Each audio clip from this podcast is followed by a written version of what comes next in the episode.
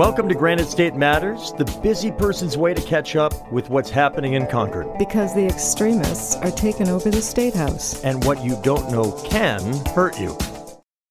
Sorens claims that secession is a stealth libertarian strategy to set up their cult's utopia, which all sounds pretty crazy until you realize that over 5,000 Free Staters have already moved here. And their website claims that they've elected 45 state reps to the New Hampshire House. Last December, 37 Free Staters, including seven of these House members, submitted a termination of the state document to the Secretary of State declaring the New Hampshire government illegitimate.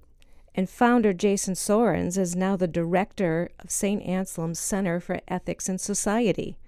According to his LinkedIn bio, he is working on topics there, including secessionism. Not surprising, then, that nine Free State reps submitted a constitutional amendment this fall to require New Hampshire to secede from the United States. The prime sponsor, Michael Sylvia, suggested that supporters use racial and immigrant stereotypes to frighten residents into voting for secession. They even set up a website called the Progressive State Project, facetiously encouraging progressives to move out of state, like go to Connecticut or California. It describes how horrible life in New Hampshire will be for anyone but radical libertarians like themselves. So they're feeling pretty cocky at this point, huh, Teri? Uh, it's no wonder, given the way GOP leadership has responded to all their radical actions. Right. So, what has leadership done, Steve? In a word, nothing.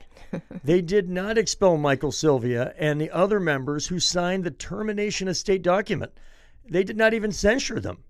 When Free Staters stormed an executive council meeting and threatened the governor's staff, uh, were they arrested? Were they expelled from the meeting? No, the council just terminated their meeting, gave in to the extremists while the governor slipped out the back door. Exactly. And the governor, the man who used to refuse to respond to phone calls or emails from Democrat Donna Soucy when she was president of the state Senate, this governor trades text with the very free staters leading the uprising. He not only caves into the extremists, he enables them. Yeah, well, perhaps he's afraid they'll primary him in the next election. No doubt. But, Steve, that's only one small piece of how Free Staters and their collaborators are changing life in New Hampshire.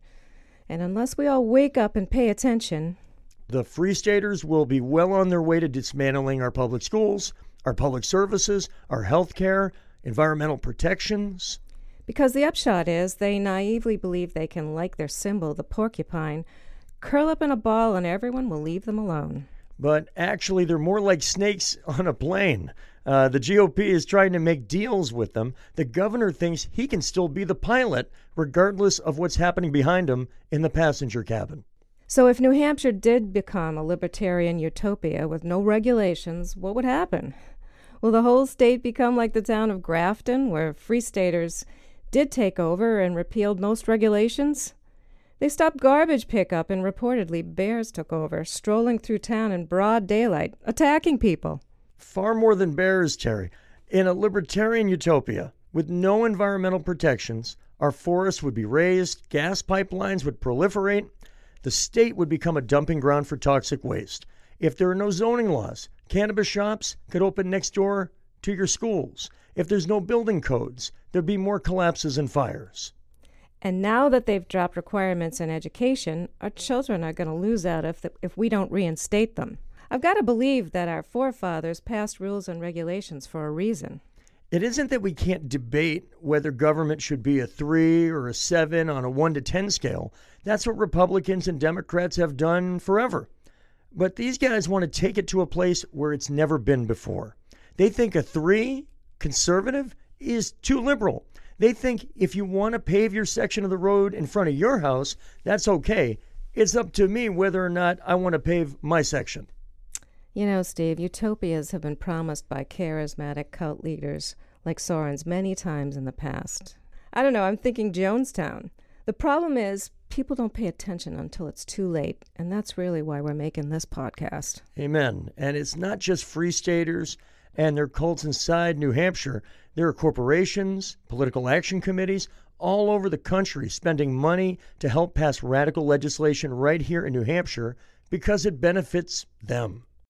And you can follow our bi weekly podcasts at your favorite podcast provider because the extremists are taking over the State House. And what you don't know can hurt you.